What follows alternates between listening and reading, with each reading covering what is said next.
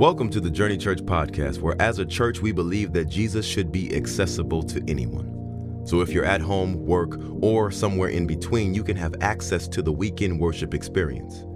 We'd love for you to stay connected with us by visiting us at journeyorl.com or any social media platform using @journeyorl. Thanks for being with us, and we really hope you enjoy this message. You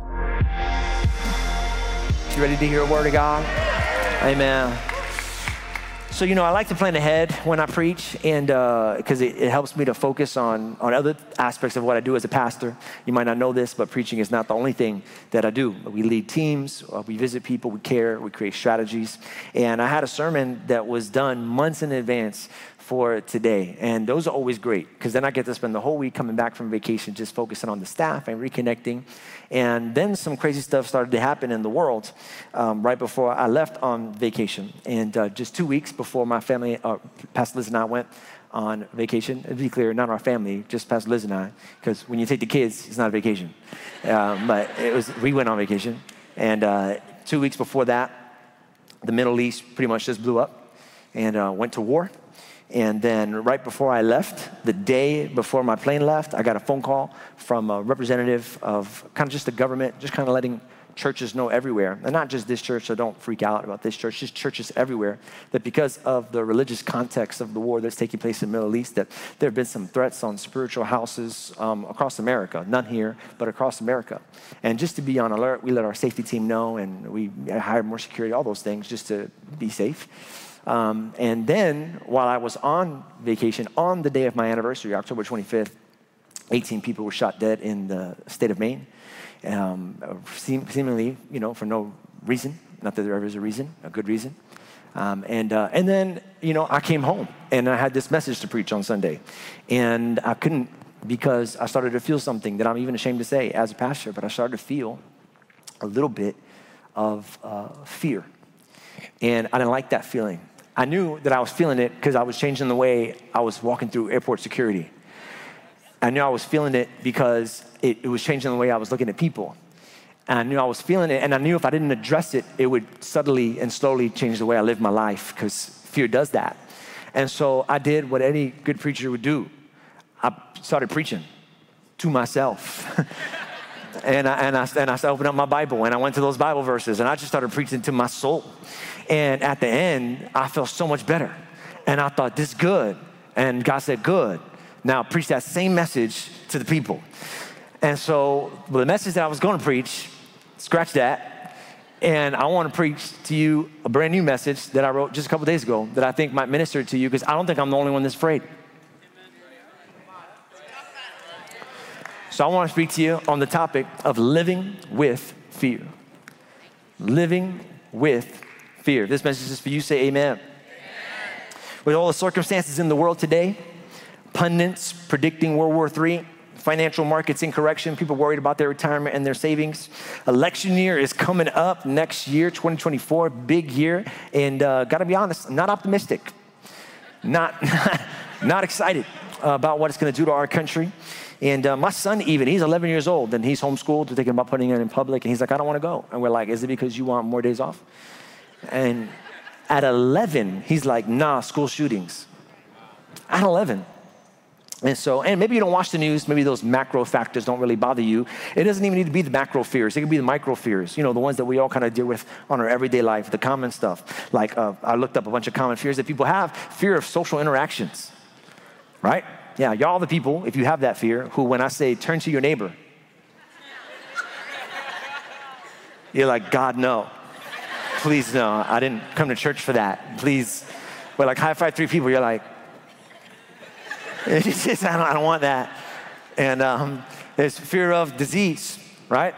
You get a cold, and some of us are addicted to porn sites. Others are addicted to WebMD, and we just can't get off it, you know? And we just put in our symptoms, and WebMD is not good for you. So I'm gonna tell you right now, if you're really curious, go to the actual doctor. Yeah, you type in headache, it's a journey. A headache, it's like dehydration, exhaustion, cancer. What, that went from, that got real serious real quick. Fear of enclosed spaces. Anybody claustrophobic like me? They tried to give me an MRI the other day. Have you ever seen one of those things? It's a coffin. They gave me a button. They said, hit it if you start to freak out. I hit it. They said, sir, we haven't even put you in yet. I'm just making sure it works, ma'am. just making sure this button is operational. Because I'm going to freak out when you get me into this thing, I promise you. Anybody afraid of heights? Afraid of heights? I didn't think I was afraid of heights until our vacation. We had tickets to go to the top of the Eiffel Tower, and we accidentally walked it. And I know what you're thinking. How do you accidentally walk the Eiffel Tower? We could not find the elevator. We had tickets to get on the elevator, go to the top. We couldn't find the elevator, so we started walking up these stairs, thinking that these stairs would take us to the elevator that takes you to the top. And then when we got halfway, we realized this is not the way to the elevator. This is the top of the Eiffel Tower. But at that point, we were already more than halfway up, so we can't go down. So we went up, we got off at the first floor, and we were like, hey, can we take the elevator? And they're like, there's no elevator on the first floor. You have to keep walking to the second floor to then take the elevator. So we're walking up the Eiffel Tower, and the good advice is don't look down. Well, I don't know if you've ever seen the Eiffel Tower. There's no walls. It doesn't matter where you look. You're high. So I just closed my eyes, held onto the thing, and just walked away to the top. Liz was behind me. I pretended like I was brave and led the way. Amen. And fear of heights. And then there's things like fear of failure, fear of death. I think the first thing I want to preach to you, if you're taking notes, is that if you really want to overcome fear, you have to learn to live with it. Because I really don't believe that the goal is to get rid of fear. I think you have to learn how to live with fear, because fear, and I'm going to flip this on you right now, to an extent is actually good for you. Like, you need fear. Like, we laugh about fear of social interaction, but we need some of that. My son was trying to trade Pokemon cards with this kid at his jiu-jitsu, and he got fleeced. He traded like 3 really good cards for one card that was gold, but it was completely fake. But the kid told him it was awesome, so he came back to me. He's like, Dad, look at this card I got. And I used to trade cards when I was a kid, so I was like, that's fake. And he was like, but the kid said it was real, and he said it was my friend. I'm like, no, everybody who says it's your friend is your friend. And I'm like, got a balance, right? Because I'm like, I don't want to raise him to not trust people, but I want to raise him to have a healthy distrust of some people. Like, you got to have some, like, you got to have some sus in you. Or you could get tooken. You know what I'm saying? You got to have some, like, stranger danger. Got to have a little bit of that in you. Fear of getting into an accident, car accident. I hope you have. I hope if you didn't have that, you wouldn't put your seatbelt on, right? It's the fear of tickets that keep us from speeding. The fear of getting sick. I lost a family member to COVID. It's a serious thing, but I'll tell you something that changed in my life ever since COVID. I wash my hands wherever I go, multiple times a day, right? Fear of public speaking. I had a young preacher come up to me, ask me, how long until you get up there and you're no longer nervous when you preach? I said, well, I've been doing it 25 years, I can tell you, when I get there. Because I'm still nervous. I still get nervous when I speak, but I'm grateful for that nervousness, because you know what that nervousness does? It makes me pray more. It makes me prepare harder. If I wasn't afraid, I'd come up here unprepared, and it wouldn't work. It wouldn't flow. God wouldn't flow, because God partners with you. He doesn't just do things for you. And so you got to do your part so that God can do his part. Everything that's going on in the Middle East is very sad. It's very tragic, but I'll tell you what, as afraid as I am, I have never prayed more for 2 countries than I have ever in my life. That I'm praying for the people of Israel and the people of Palestine. I'm praying some good is coming out of fear. Fear is good to have. If you're taking notes, write this down. It just can't have you. 2 Timothy chapter 1, verse 7, for God has not given us a spirit of fear. A spirit of fear. That's the difference. A spirit of fear and timidity, but of power, love, and of self-discipline. Today's message is called Living with Fear. Listen, not living in fear. Because there's a difference between living with fear and living in fear. I've defined it for you. This is the definition of living in fear. Living in fear is to be controlled and paralyzed with worry, stress, and anxiety about the things that you cannot control. You know, this is how you know. I'm gonna start calling you out. This is how you know, but lovingly. This is how you know if you're living in fear. You're living in fear if you choose to live life alone, rejecting the possibility of friendship, because within friendship lies the possibility of rejection. So I'm just not gonna have friends. I'm protecting myself. You're not protecting yourself, you're paralyzing yourself. You know you're living in fear if you're a helicopter parent. Send your kid to school with a helmet and sunblock. Every day. And be careful, because oftentimes caring is a disguise for controlling. And we just have to be careful, parents, listen, that what we pass down is faith and not fear.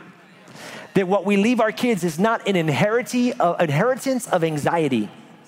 Because if we're freaking out, you think they're not going to pick up on that? You think they're not going to take that and then bring that into their children? Sometimes we've got to be the one who has faith in the house and have that boldness and have that courage. You're living in fear. Listen, when you pack your calendar with commitments, because God forbid you disappoint somebody. You're not being a friend, you're being afraid. You know, you're living in fear when you're so tight with your money, you won't be generous, you won't tithe, you won't give, because an unexpected expense might come. That's not being led by wisdom, that's being led by worry. Fear keeps you from stepping out in faith into your calling. God's calling you to get involved in church. God's calling you to step into ministry. God's calling you to lead a group. And you go, no, because at my last church. And so what you're doing is, and I'm just learning from my experience. You're not learning from your experience. You're projecting your experience. You're projecting your past experience into future expectation.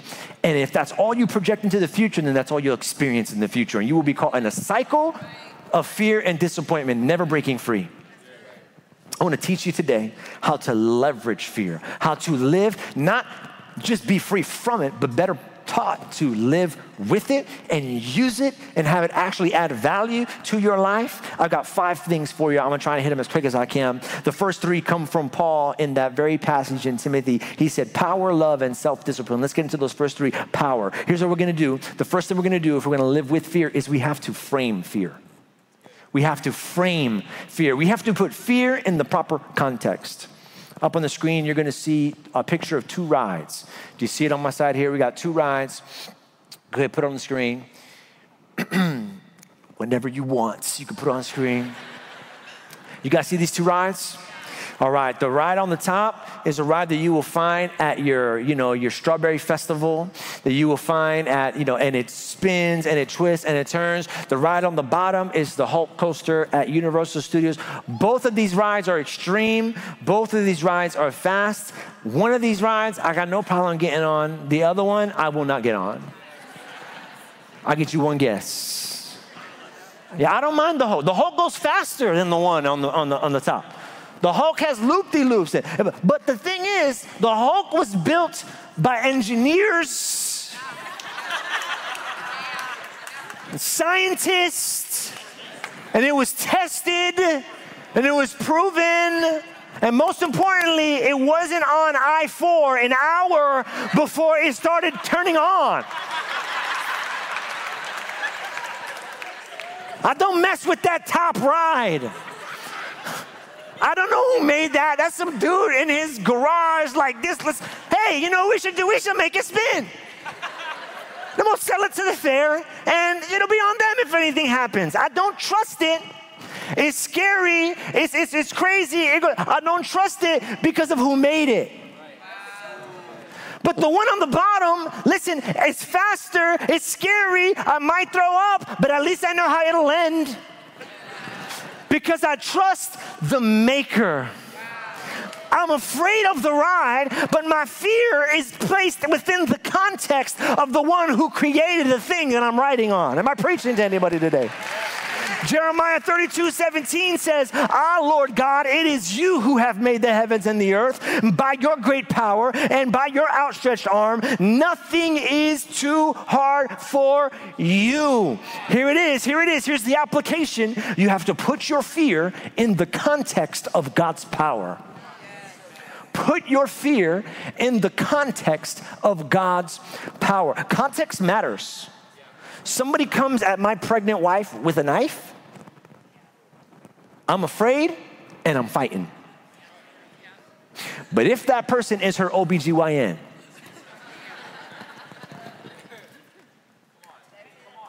I'm afraid, but I'm trusting because of what's going to come out of it. Context matters. When you know who's holding the scalpel, when you know who's holding the knife, it matters. And you've got to put your fear within the context of the one who's putting you through what you're going through. The fear of public speaking, I have it right now, but I put my fear within the context of God's power. And the fact that in the Bible, he preached through donkeys, he preached through rocks, he could preach through trees, he preached through people who are a lot worse than me. And so if he could use them, he could use me. I'm just putting it in context. I ain't great, but he is. Afraid of being able to pay the bills and all that. I get that fear, but you need to put your fear of being able to pay within the context of God's power to provide. Yeah, and then something happens when you know who on the other side of that. Your fear turns almost to excitement. I look at those roller coasters, I get excited. I know I'm not going to have a lot of fun. I'm going to get a headache, I might throw up, but it's going to be exciting. When you know who owns it, who controls it, you can look at your trials with a level of excitement. It's like, man, I don't know how I'm going to pay these bills, but I can't wait to see that tax return. That tax return is going to be fat. God's going to do something. I just know it. The promotion's coming. The raise is coming. When you get sick and you go to the doctor and you get the diagnosis and it's not good, I get excited. I can't wait to preach this story on Sunday. I can't wait to tell this testimony because I'm putting my disease within the context of God's power to heal. I know what's going to come out of it. And what if I don't get healed? And what if I die? Then forgive me if I'm a little too blunt, that I'm excited to see what's going to come out of my death. Because I've seen that too. Maybe God will use my death like he used the death of a man named Stephen in the New Testament to start a revival. Like he used the death of my sister-in-law through COVID to reunite the family. Like he used the death of my son to start this church. Like he used the death of Jesus to kill death itself. I'm excited to see how he's going to turn it around, because when I get sick, hear me, and if there's anybody who's sick, terminally ill, listening to this message today, you're not just going to draw your confidence from God's power to heal. You're going to draw your confidence from God's power to raise the dead, so that no matter what happens, you know that this ends with him getting glory. And for my good, I trust in him. I built my life on him. Lamentations 3:21 through 22, yet I still dare to hope. Whereas at the end of their rope today, dare to hope. When I remember this, the faithful love of the Lord never ends. His mercies never cease. Here's my next one. And they all start with F, by the way, to help you remember this when you get home. It was frame fear. Here's the second one. Feel God's love. Feel God's love.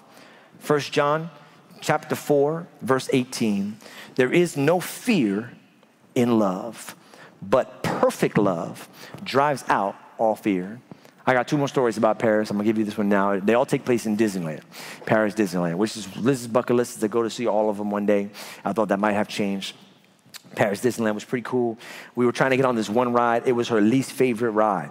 They don't have it here in Orlando. It's kind of like a pirate ship one. You ever seen those pirate ships that go up and down and do that thing? So this was like that, but it was like Slinky Dog, and it didn't just go with momentum. It went like, and it's her least favorite ride. And we don't live in Paris, so we got to get on this ride, or else we're never going to get on this ride, because I'm probably not coming back. And so the wait was like 45 minutes, and we paid for this extra pass, but it didn't work on this ride. And so I'm standing with her at the front, and it says 45 minutes for this wait, which we can't do, because there's other things we got to try. And then the single rider line has 0 minutes. Y'all know about that single rider line? You just get on there. So I look at Liz, I go, hey, let's just go one after the other. It's a single ride. We'll go, we'll talk about it when we get off. We'll have a good time. We'll be on and we'll be off. Single rider. You go first, I'll go second.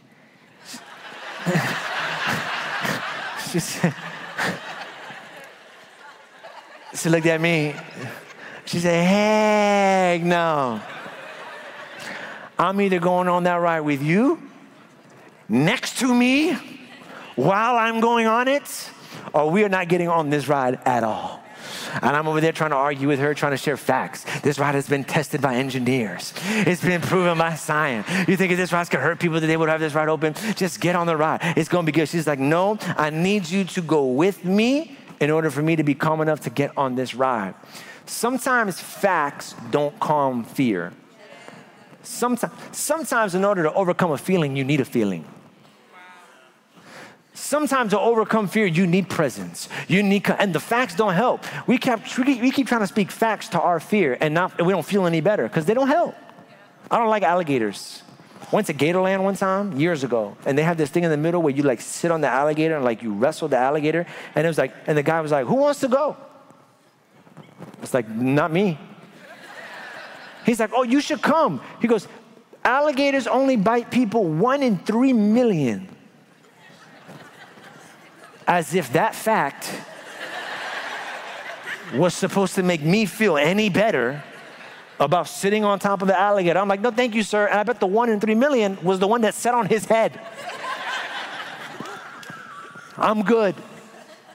Facts don't always help. Yet we try the same approach in the church. Hey, God's in control. Don't you know God's in control? He's got this. I just want to tell some of my Christian friends sometimes, like, bro, that's not helping. I know that. I got the same Bible you got. I read that. I believe it. I'm still freaking out. Your verses are not making me feel better right now. Your comment on the post, it's not helping. What I need isn't facts. What I need is a feeling of peace that surpasses facts. Psalm 61, 2 through 4. I call, this is where God comes in because he can do both. I call as my heart grows faint, for you have been my refuge, a strong tower against the foe. Someone say strong tower. Taking refuge in the shelter of your wings. Someone say your wings.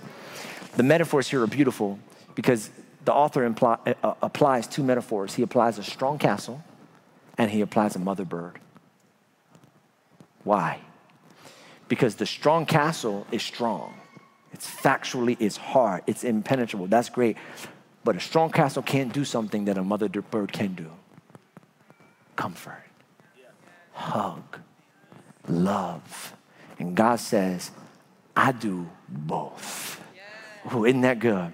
When I was a kid, I fell off my bike, ripped off my chin, my skin of my chin. And I went to my dad, who's over there running safety for me, security. And I went to my dad, and my dad's very chill. Nothing gets him nervous. He's just like, so I come in, chin hanging from my face. And he's like, oh, you'll be good. He's like, takes the Band-Aid, cleans me up. You're fine. You're going to be great. And hey, don't worry. Hey, we'll take you to the doctor tomorrow or later on. We'll get you some stitches. You'll be fine. It'll be okay. Don't worry about it. I fell off a building one time. I walked it off.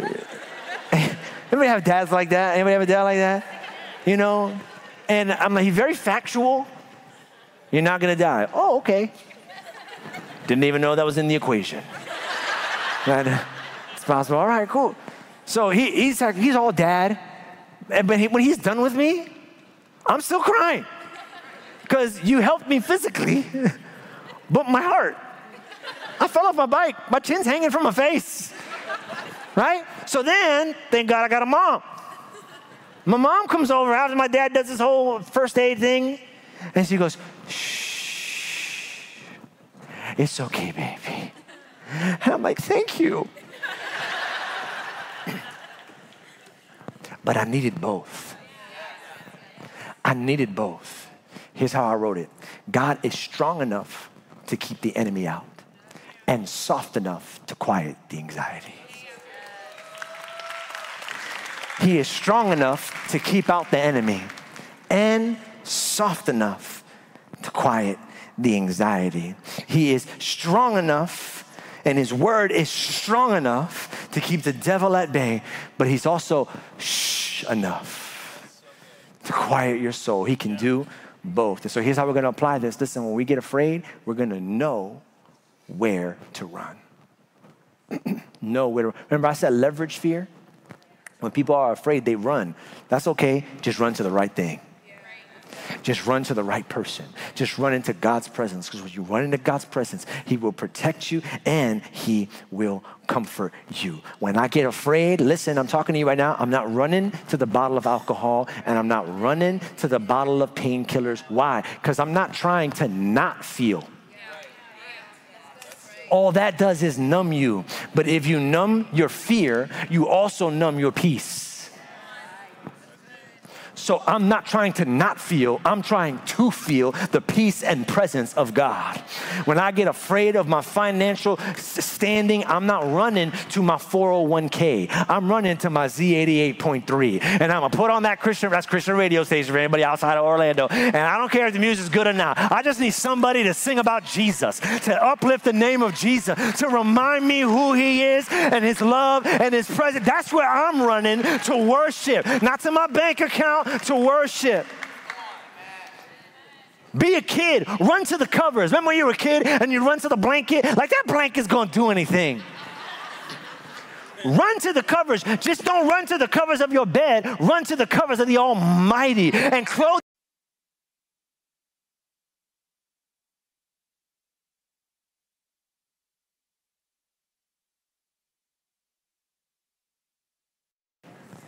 Focus on what you can control. So we got frame fear, feel God's love, focus on what you can control. 1 Samuel chapter 13, 6-7, the Israelites are facing an army that is bigger than them. When the Israelites saw that they were troubled, when the Israelites saw that they were outnumbered and in deep trouble, they ran for cover, hiding in caves and pits, ravines and brambles and cisterns, wherever. They retreated across the Jordan River, refugees fleeing to the country of Gad and Gilead, but Saul held his ground in Gilgal, and his soldiers still with him, look at this part, but scared to death. Now that's how Saul and his army, that's what they do when they get afraid. They stand still. Now look at Saul's son, Jonathan, same day, look how he responds. Chapter 14, verse 1. Later that day, Jonathan, Saul's son, said to his armor bearer, while everybody's crowded up in the cave, here's what Jonathan says, "Come on, let's go." Fear paralyzes you.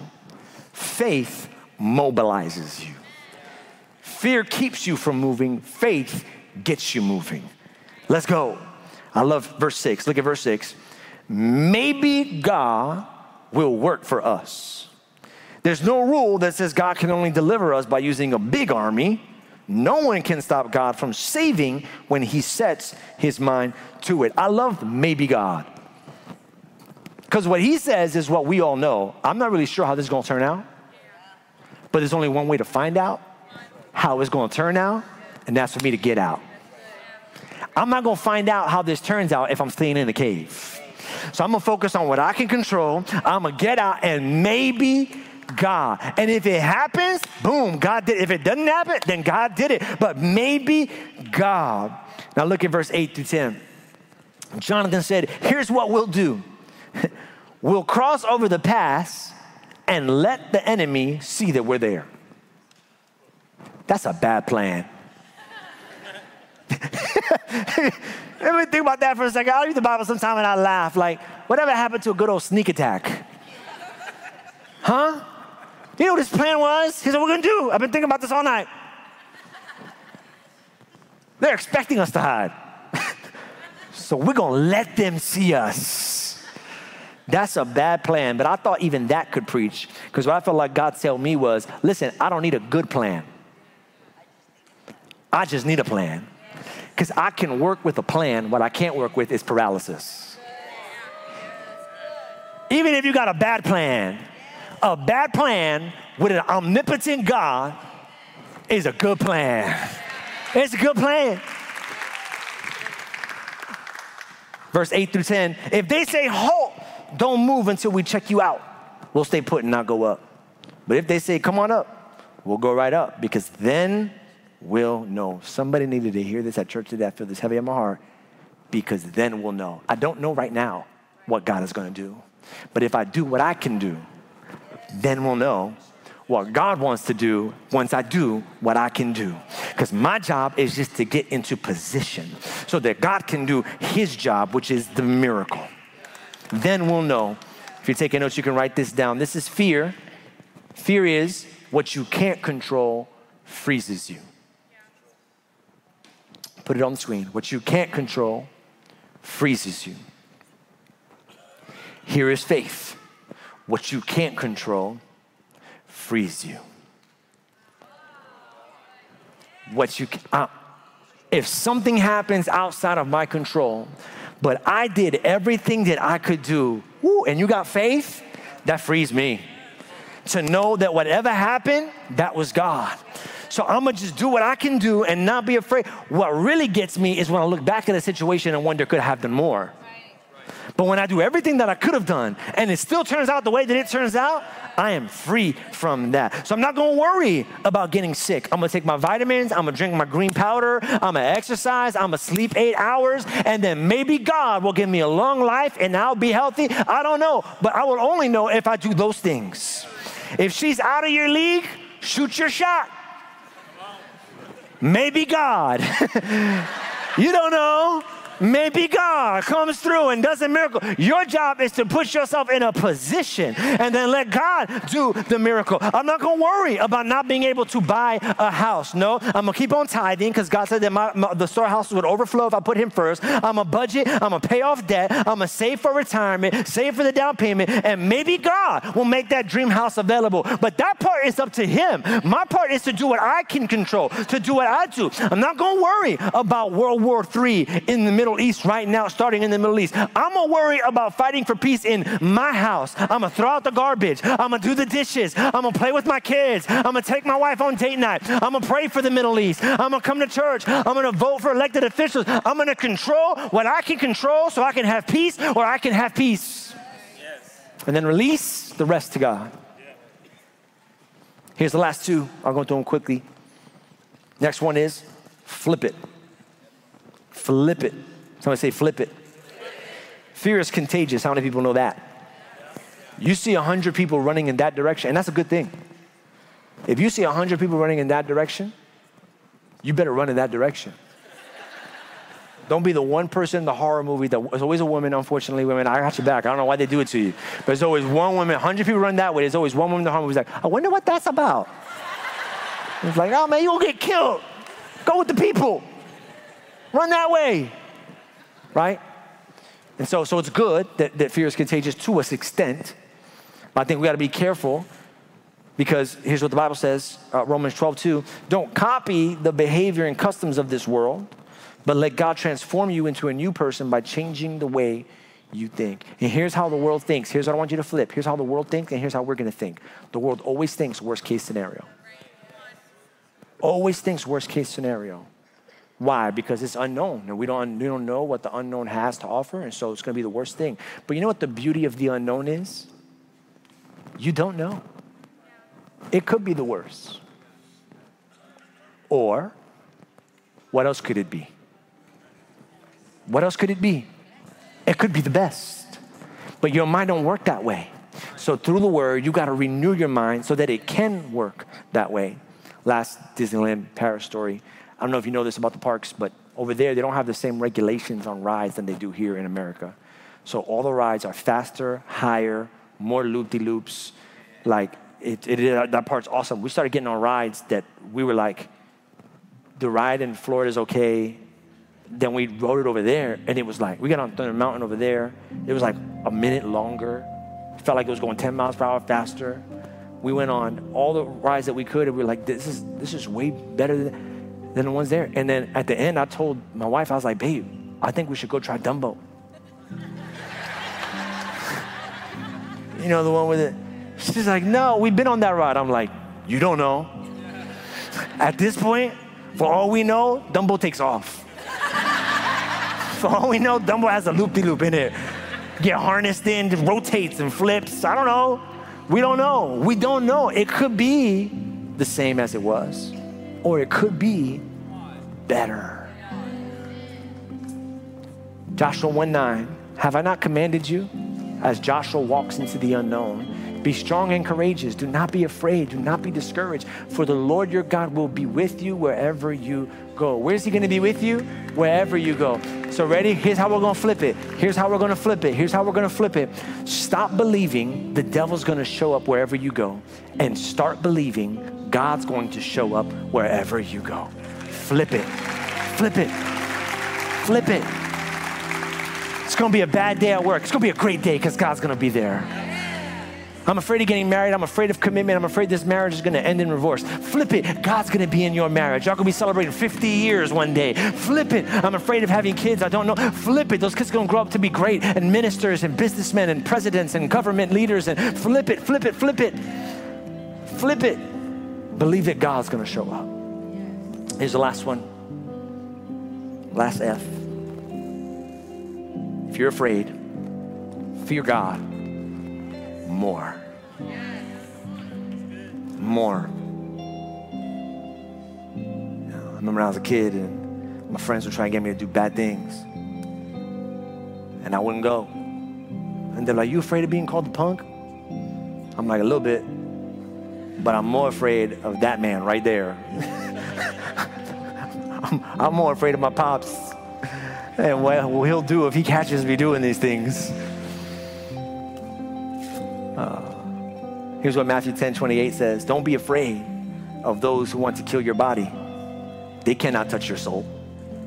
Fear only God, who can destroy both soul and body in hell.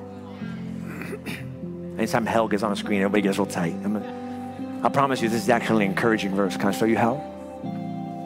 I have extreme boundaries when it comes to my purity and sexual purity and relational purity. I have extreme boundaries. Some of them offend people. Like, I don't DM women on Instagram or social media, even if they write to me and it's a whole thing going on in their life and they're looking to me for prayer and things like that. It's a line I set. I don't do it. And I had someone on staff and some other friends say, aren't you afraid that they're going to accuse you of being extreme, accuse you of being weak, accuse you of being insensitive? And I'm like, absolutely. Like, I'm afraid of what people say to me. Unfortunately, I got to work on that. But there's someone I respect more than random people. Because the word fear in the Bible means revere. It means to respect. And so as much as I fear what people will say about me for living life that way, I respect Liz more. So I'm going to do that. Does that make sense? What's going on in the Middle East is scary and it's sad and but I fear God too much to allow me to treat people different because of the color of their skin or the brand of their religion, because all people were created in the image of God. And so I gotta love everybody. I when things get tight financially, I cut back on Starbucks. I cut back on Disney passes. We don't have Disney passes this year. Maybe Gatorland won't have them right now. Why? Because they're anniversary trip. And so we cut back on that. But here's one thing I'm never gonna cut back on: tithing. Because I fear God more. I respect God too much. Are you with me? Write this down if you're taking notes. There are times when the right thing to do is scary. Fear God more. There's a friend of mine who recently opened up to his wife about something that he had done while they were married years ago that she never knew. And I know it terrified him. Afraid that she would leave him, afraid that she would move out, take the kids, take the money, take everything that belonged to her. But you know why he did that? Because as afraid as he was of hurting his wife, as afraid as he was she was leaving, he was more afraid of the presence of God leaving him, more afraid of not being in right standing with God. He feared the consequences, but he feared God more. And there's somebody here needs to have a conversation. Somebody in here needs to do something scary and you're afraid of the consequences. Did God ask you to do it? Because if God asked you to do it, start thinking about what the consequences of that looks like. To live in disobedience, it's not going to benefit you. And by the way, he didn't say hell to scare you. He said hell to free you. Because he's saying, I'm the only one who can send you. And I died on the cross so you wouldn't end up there. So he's not saying that you are going to hell. He's saying you don't have to be afraid, because the only really scary thing in existence is hell, and you don't have to go there because of me and what I did on the cross for you. Here's the message. Here's the message. Here's what you need to take home with you. In Christ, we are finally safe. At the end of it all, no matter what this world throws at you, no matter what the doctor says, no matter if the cancer gets bigger or if it recedes, no matter if the kid comes home or no matter what happens, listen, when this ends, you are in peace and in paradise with the Lord your God and those you love forever and ever. You are finally safe. Turbulence hit my plane one time. I was like, oh. I was with somebody ministering. They were like, you afraid? I'm like, a little, but not too afraid. I was like, how come? I was like, because this plane is either going to Hawaii or heaven, one or the other.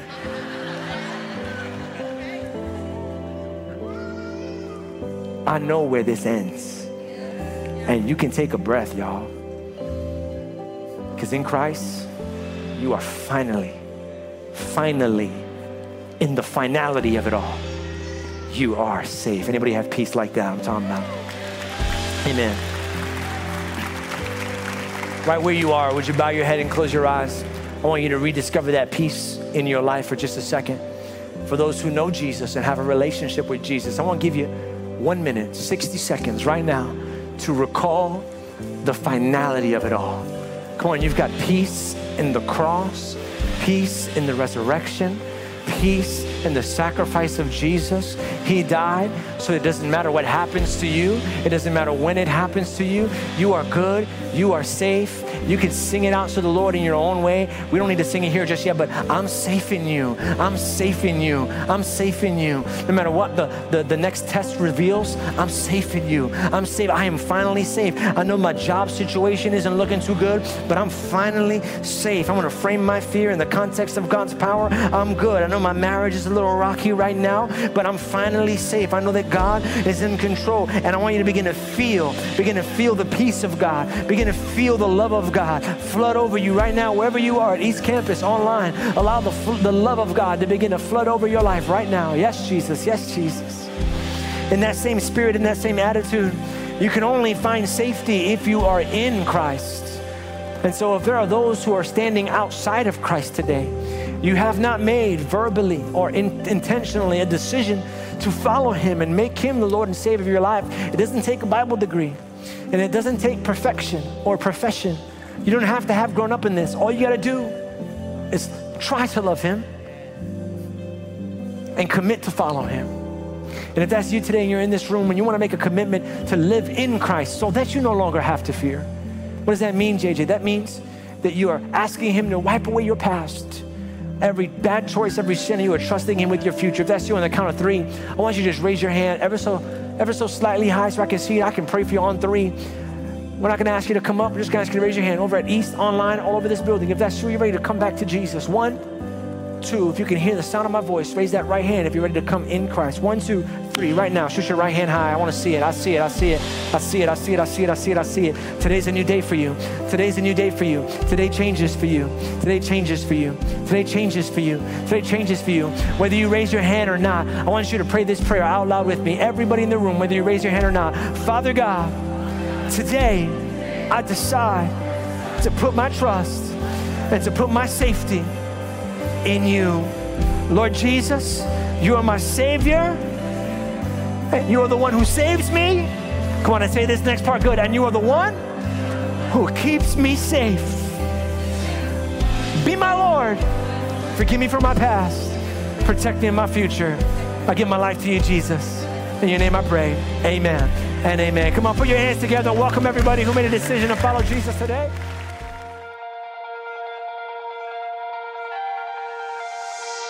We hope you've enjoyed this message, and we would love to hear your story and how this ministry is changing your life. Please email us at amen@journeyorl.com. And if you would like to support financially, you can give online at journeyorl.com/give. If you're in the area, join us on Sunday for the full experience. Have a blessed week.